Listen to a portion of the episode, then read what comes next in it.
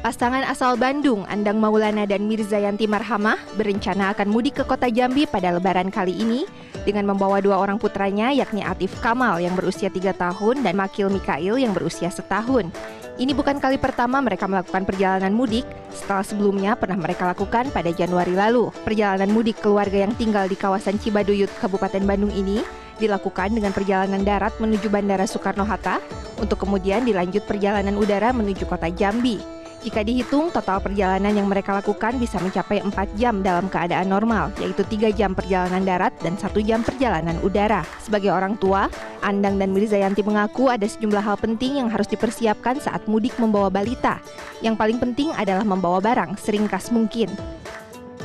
Kemarin itu kita bawa satu koper besar, satu micro stroller, kemudian satu backpack mamahnya, mm-hmm. kemudian satu tas cemilan Atif, kemudian satu tas saya. Satu tas saya itu isinya biasanya popok ganti, baju diganti yang darurat, sama minuman, minuman anak-anak.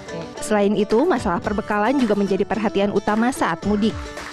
Karena kalau sepanjang jalan nih agak repot ke makan kayak gimana, terus agak susah juga cari makanan yang cocok. Yang pasti harus bawa cemilan Terus selama di pesawat, nah ini yang agak repot tuh kemarin pas take off nih biasanya telinga sakit iya. gitu kan ya.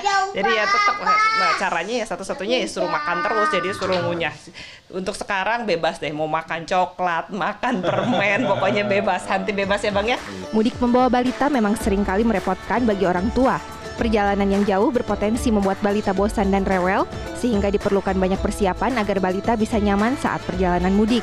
Menurut dokter spesialis anak Rumah Sakit Immanuel Bandung, ada beberapa hal yang harus diperhatikan saat membawa balita. Pastikan kondisi balita dalam keadaan sehat agar kuat melakukan perjalanan jauh. Siapkan makanan, minuman, dan camilan agar nutrisi balita tetap terjaga. Orang tua juga harus memastikan kenyamanan balita selama di perjalanan dengan menyiapkan kursi khusus bayi serta pakaian yang nyaman. Jika menggunakan kendaraan dengan AC atau pendingin ruangan, pastikan balita menggunakan jaket atau baju hangat. Istirahat setiap 2 atau 3 jam atau jika balita terlihat gelisah. Tak lupa siapkan obat-obatan seperti obat demam, oralit, dan obat batuk sebagai antisipasi. Tips dari kami juga, satu jangan lupa imunisasi.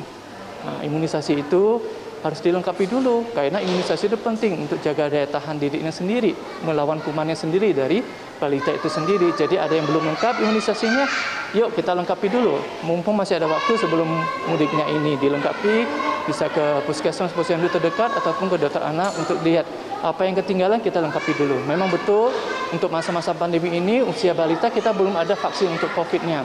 Jadi bagian kita lah orang tuanya yang harus menjaga bahwa kita semua udah harus booster, kita jaga kita udah vaksin sehingga kita bisa melindungi anak balita ini. Karena masih dalam masa pandemi, orang tua juga harus memperhatikan protokol kesehatan, terutama jika sedang berada di rest area, karena balita masih rentan terhadap berbagai penyakit. Tim Liputan CNN Indonesia, Bandung, Jawa Barat.